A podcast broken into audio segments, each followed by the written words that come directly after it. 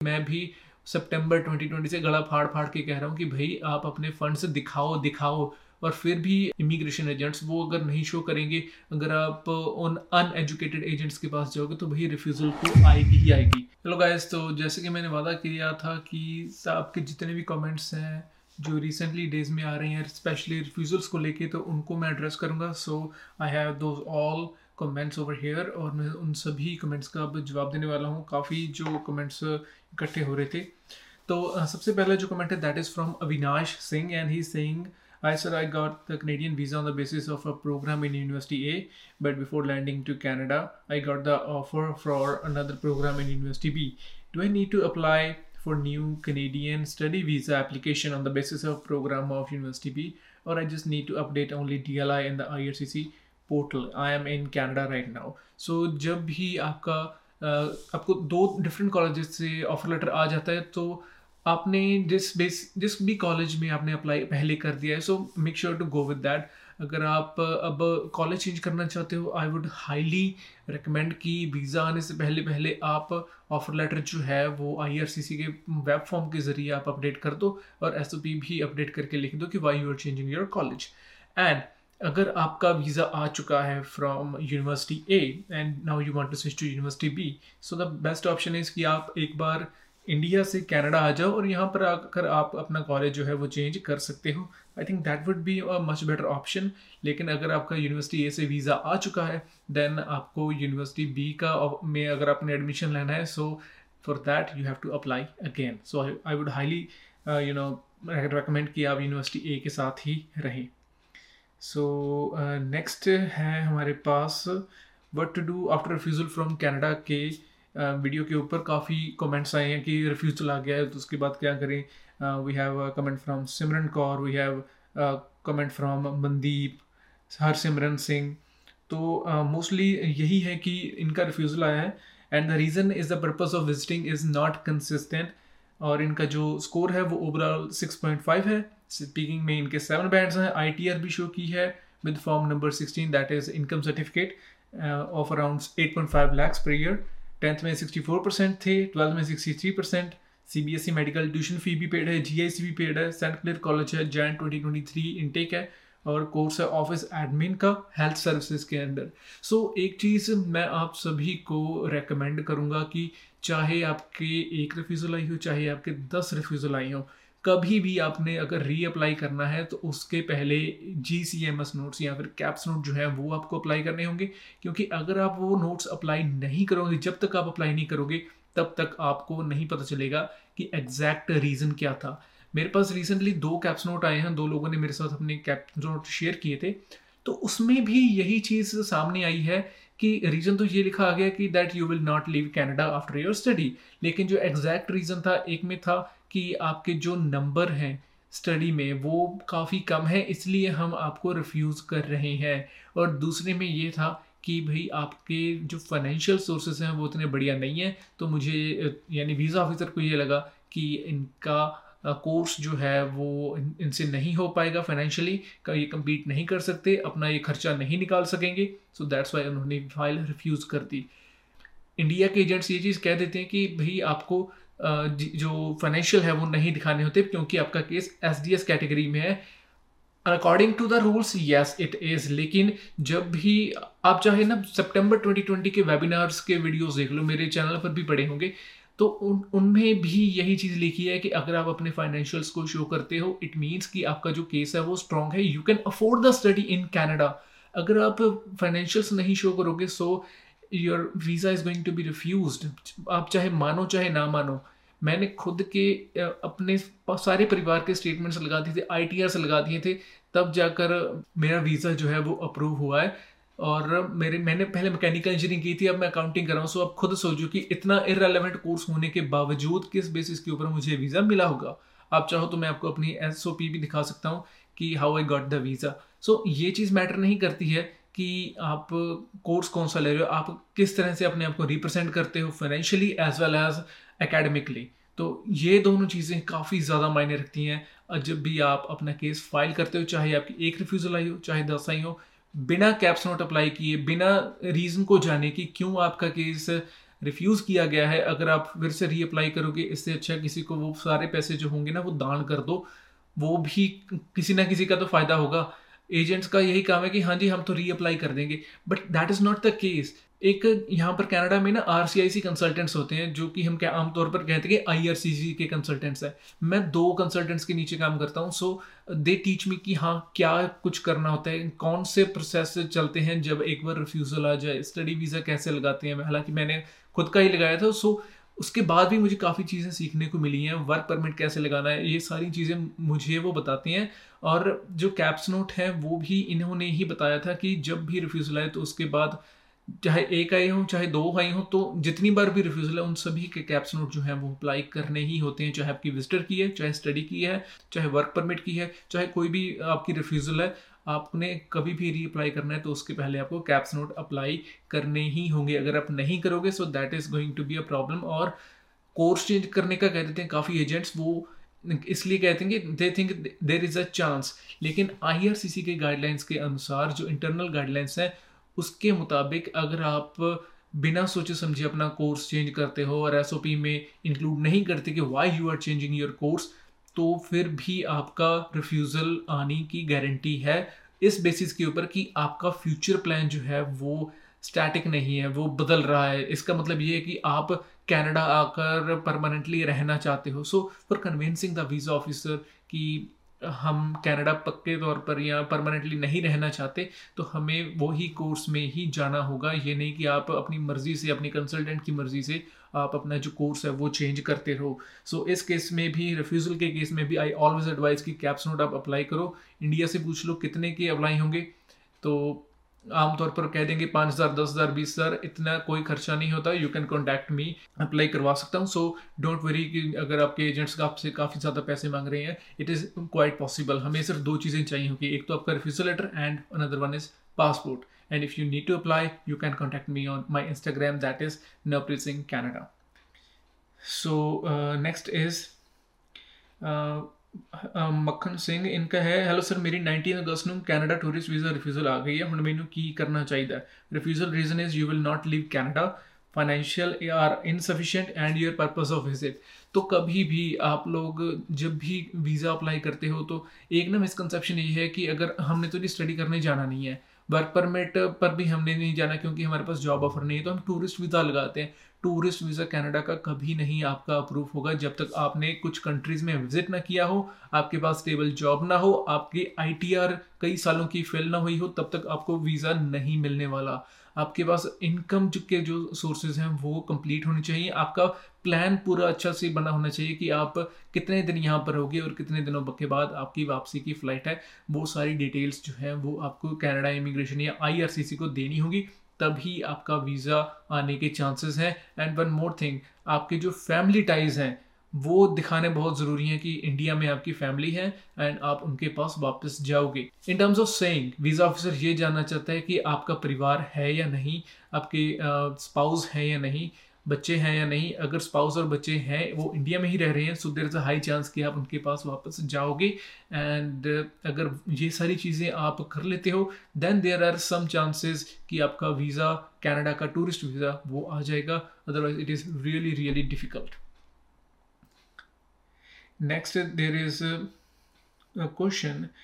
Uh, from Abdullah Muhammad Tariq. Sir, I have my tuition fees stuck at in Spanish Institute. They saying they are sending sending but not sending yet my visa got refused and it's not coming yet what can i do now sir so if it is uh, if there is if that institution is in spain तो उनके अलग laws हैं उनके जो refund policy है उसके हिसाब से ही कोई भी इंस्टीट्यूट है, वो आपको फ़ी पेमेंट करेगा। अगर नहीं करता तो आप वहाँ पर कोई लोकल जो लॉयर्स होते हैं, उनसे आप बात कर सकते हो। अगर कोई लोकल एसेट आपका है वहाँ पर, वो उन, आपके बिहाफ के ऊपर आपसे बात कर सकता है and they can get your fee refunded Deepti Nagarth Modgil says how can we show the S O P we made अगर आपने अपनी एस ओ पी मुझसे चेक करवानी है so you can just email me on this email that is Navpreet Canada files तो उसमें आपको ये भी लिखना होगा कि आप करवाना क्या चाहते हो that you want to just have it check और समथिंग लाइक दैट थी ठीक है? आप अपनी डिटेल्स जो है वो आप भेजना मत भूलना। कई बार ये होता है कि आप लोग ईमेल्स भेज देते हो एंड वो मुझे पता नहीं होता कि लाइक आप करवाना क्या चाहते हो so make sure your question very specific about that okay next is sir I I can I mention in my S O P that I will move to Germany after my studies in Canada because my brother work full time in Germany and I can show his job contract and salary slips as he will sponsor me and the reason for not studying in Germany is वहाँ language problem है studies में but jobs अच्छी हैं so I can give proofs of my moving to Germany after my studies is this okay तो इनका मेरे पास personally भी message आया था लेकिन फिर भी मैं आप लोगों को बता देता हूँ कि इन कनाडा इमिग्रेशन का सीधा सीधा यही सवाल होता है आपसे कि आप कनाडा छोड़कर वापस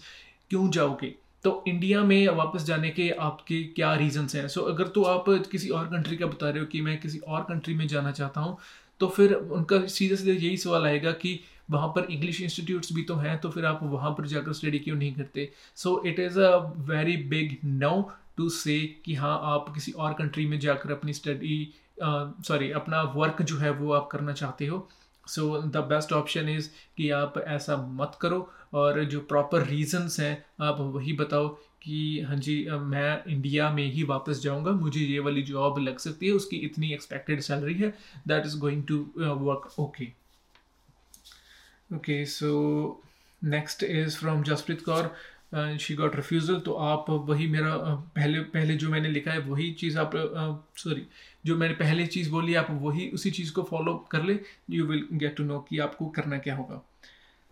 तो नेक्स्ट इज़ मोशन 44 और T R to P R program के बारे में क्वेश्चन है कि ओल्ड आयल्स अकेडमिक्स लग जाएगी इस प्रोग्राम में या जनरल ही लगेगी। तो एक बात समझ लीजिए कि जब भी आपने इमिग्रेशन के लिए आयल्स का एग्ज़ाम देना है तो उसमें आपको आयल्स जो है वो जनरल ट्रेनिंग की देनी होगी जीटी की देनी होगी अकेडमी की नॉट वैलिड अकेडमी की आपको आपकी चलेगी ही नहीं। ठीक है? हाँ लेकिन स्टडी वीज़ा के लिए अगर आपने जी टी आयल्स की है तो वो चल सकती है, लेकिन फॉर इमिग्रेशन आयल्स अकेडमिक नहीं चलेगी।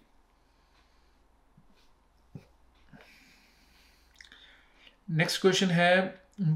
राहुल राय का, इनका कहना है कि मेरा आठ साल का गैप है। एंड एक बंदा कैनेडा का है और वो ये कह रहा है कि तेरा गैप क्लियर कर दूँ, बस आल्स क्रैक कर ले। ये सच है, कितने मैं ठग गया ना जमा please help me so usually क्या होता है कि हमारा गैप दो तरह का होता है। एक तो होता है कि स्टडी के बाद हमने कुछ भी नहीं किया होता तो उसे वेरीफाई करना काफ़ी ज़्यादा डिफ़िकल्ट होता है। और दूसरा गैप होता है कि स्टडी के बाद हमने कंटिन्यूस जॉब्स की होती हैं। सो दैट इज़ वैलिड तो अगर तो आपने जॉब की है so that is well and good आप अपनी जॉब की स्लिप्स दिखा सकते हो, आप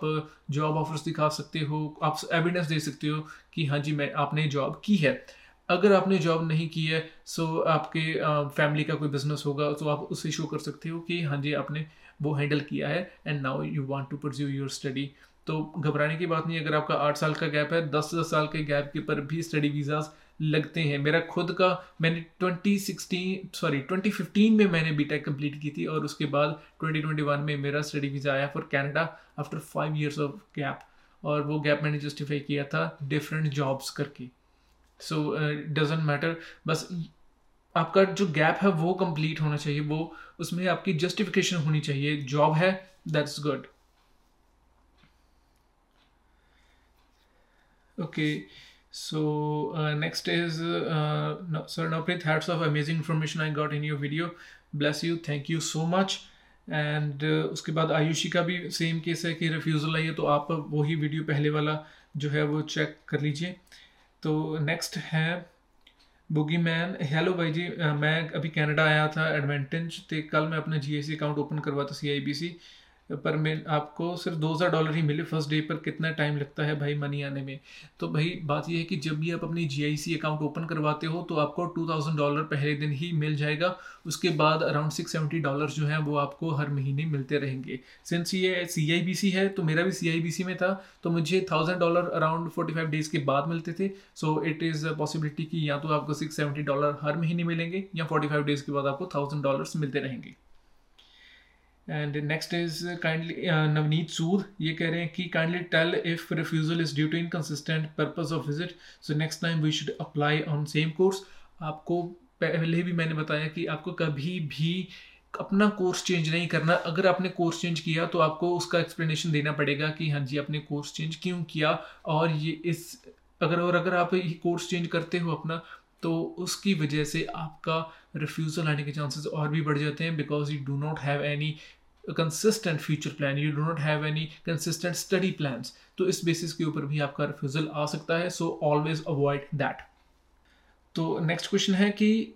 अमनदीप कौर का sir after refusal only SOP ठीक है या फिर अपील लगानी भी ज़रूरी है? तो S O P is mainly your explanation letter your statement of purpose आप सिर्फ़ ये बता रहे हो कि आप कनाडा आकर स्टडी क्यों करना चाहते हो? आपके क्या रीजंस हैं? आप इंडिया में ही क्यों नहीं स्टडी कर रहे? आपके स्टडी के बाद के क्या ऑप्शंस हैं? अगर आप इन सभी चीज़ों को एक्सप्लेन कर दो और ज़रूरी नहीं होता फिर कि आप अपनी पिछली अपनी पिछली रिफ्यूज़ल को या एक्सप्लेन करो ऐसी कोई ज़रूरत नहीं है। बस आपका जब भी आप अप्लाई करो, वो आपको स्पेसिफिक तौर पर बताना होगा कि हाँ जी why you are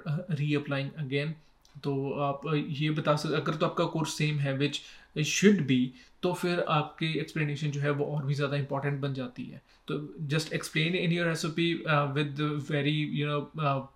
with with the use of facts then it can do wonders in your file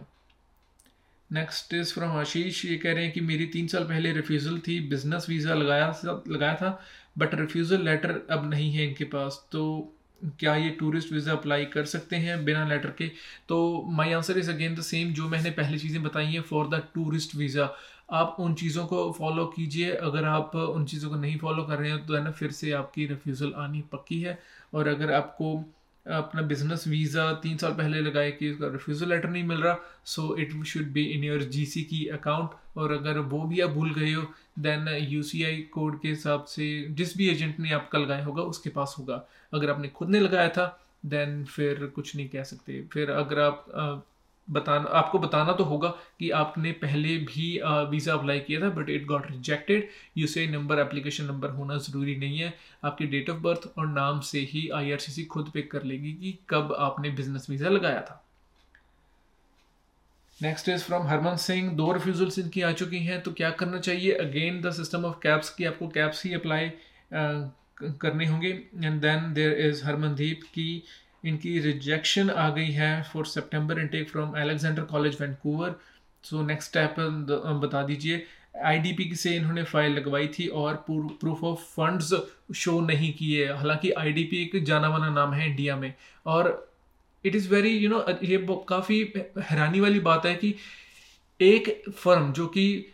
आइल्स और इमिग्रेशन में ए काइंड ऑफ़ लाइक कि अपने आप को नंबर वन मानती है और उन्हें ही ये इन्फॉर्मेशन नहीं है कि सितंबर 2020 से आईआरसीसी ने अपने वेबिनार्स में ये कहना शुरू कर दिया था कि भाई आप अपने फंड्स शो कीजिए और आपको मेरे लाइव्स जो हैं यूट्यूब के ऊपर उसमें भी आपको दिख जाएगा कि मैं भी सितंबर 2020 से गला फाड़ फाड़ के कह रहा हूँ कि भाई, आप अपने फंड्स दिखाओ दिखाओ। और फिर भी इमिग्रेशन एजेंट्स वो अगर नहीं शो करेंगे, अगर आप उन अनएजुकेटेड एजेंट्स के पास जाओगे तो भाई रिफ्यूज़ल तो आएगी ही आएगी।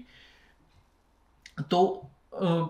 फंड्स तो शो करने ही पड़ेंगे, ठीक है? वीज़ा ऑफिसर को चाहिए तो यही ना कि आप कनाडा छोड़कर इंडिया वापस जाओगे तो नेक्स्ट स्टेप में आपका सिर्फ़ यही होगा कि आपने कैप्स नोट अप्लाई करने है। और कैप्स नोट अप्लाई करने के बाद ही आपका एग्जैक्टली exactly पता चल पाएगा कि क्या रीज़न थे, क्या यही दो रीज़न थे जिसमें कि एक फाइनेंशियल है और दूसरा आपका फ्यूचर प्लान जो है वो कंसिस्टेंट नहीं है, या फिर आप कनाडा में ही पक्के तौर पर रहना चाहते हो। हालाँकि सभी चाहते हैं बट द थिंग इज़ कि एक, इन्हें कन्विंस तो करना होता है ना वीज़ा ऑफिसर को। So once they get convince then yes it can be you know अगर वो कन्विंस हो जाए तो वीज़ा तो आया लो। तो हमेशा कभी भी अगर आपने करना हो, है ना? लाइक स्टडी वीज़ा में आपका रिफ्यूज़ल आ जाए सो मेनली ये ओवरऑल वीडियो जो है that is solely for the refusal जिनके भी रिफ्यूज़ल आए हैं, उनसे मेरी यही रिक्वेस्ट है कि हमेशा जब भी आप अप्लाई करना है आपने so make sure to apply the CAIPS first study those और फिर ही आप अप्लाई करो। फिर एक क्वेश्चन आ जाता है कि हाँ जी कैप्स आएँगे कितने टाइम में? तो भाई, जो मैंने हिस्टोरिकली देखा है दैट इज़ कि तीन महीने लग सकते हैं कैप्स नोट आने में, और वही कैप्स नोट आपके एजेंट ने अप्लाई करने हैं, वही कैप्स नोट हमने अप्लाई करने हैं। आप देख लो आपने किसके पास जाना है, उनके पास जिनसे रिफ्यूज़ल आ चुकी है, या फिर उसके पास जो कि आईआरसीसी के जो एजेंट्स हम कह देते हैं, हालाँकि होते आर सी हैं, उनके साथ जो काम करता है, उस, उसके पास आपने हेल्प लेनी है। So decision is yours whatever you want to do you know the best so so, पिछले सात दिन के जितने कमेंट्स थे वो मैंने सारे कवर कर दिए हैं। So if you have any other comment any other thing you want to ask you can ask me in the comments और you can ask me on my Instagram that is Navpreet Singh Canada you can just send me a text over there और जब भी मैं free हूँ मैं आपकी आपको मैं रिप्लाई कर दूँगा and then we can then I can help you so इस वीडियो को लाइक करना मत भूलना कमेंट करना मत भूलना और चैनल को सब्सक्राइब करना मत भूलना। और अगर आपका कोई भी फ्रेंड या रिश्तेदार है जो कि कैनेडा के बारे में इंफॉर्मेशन लेना चाहता है so please share my channel to them so that's all thank you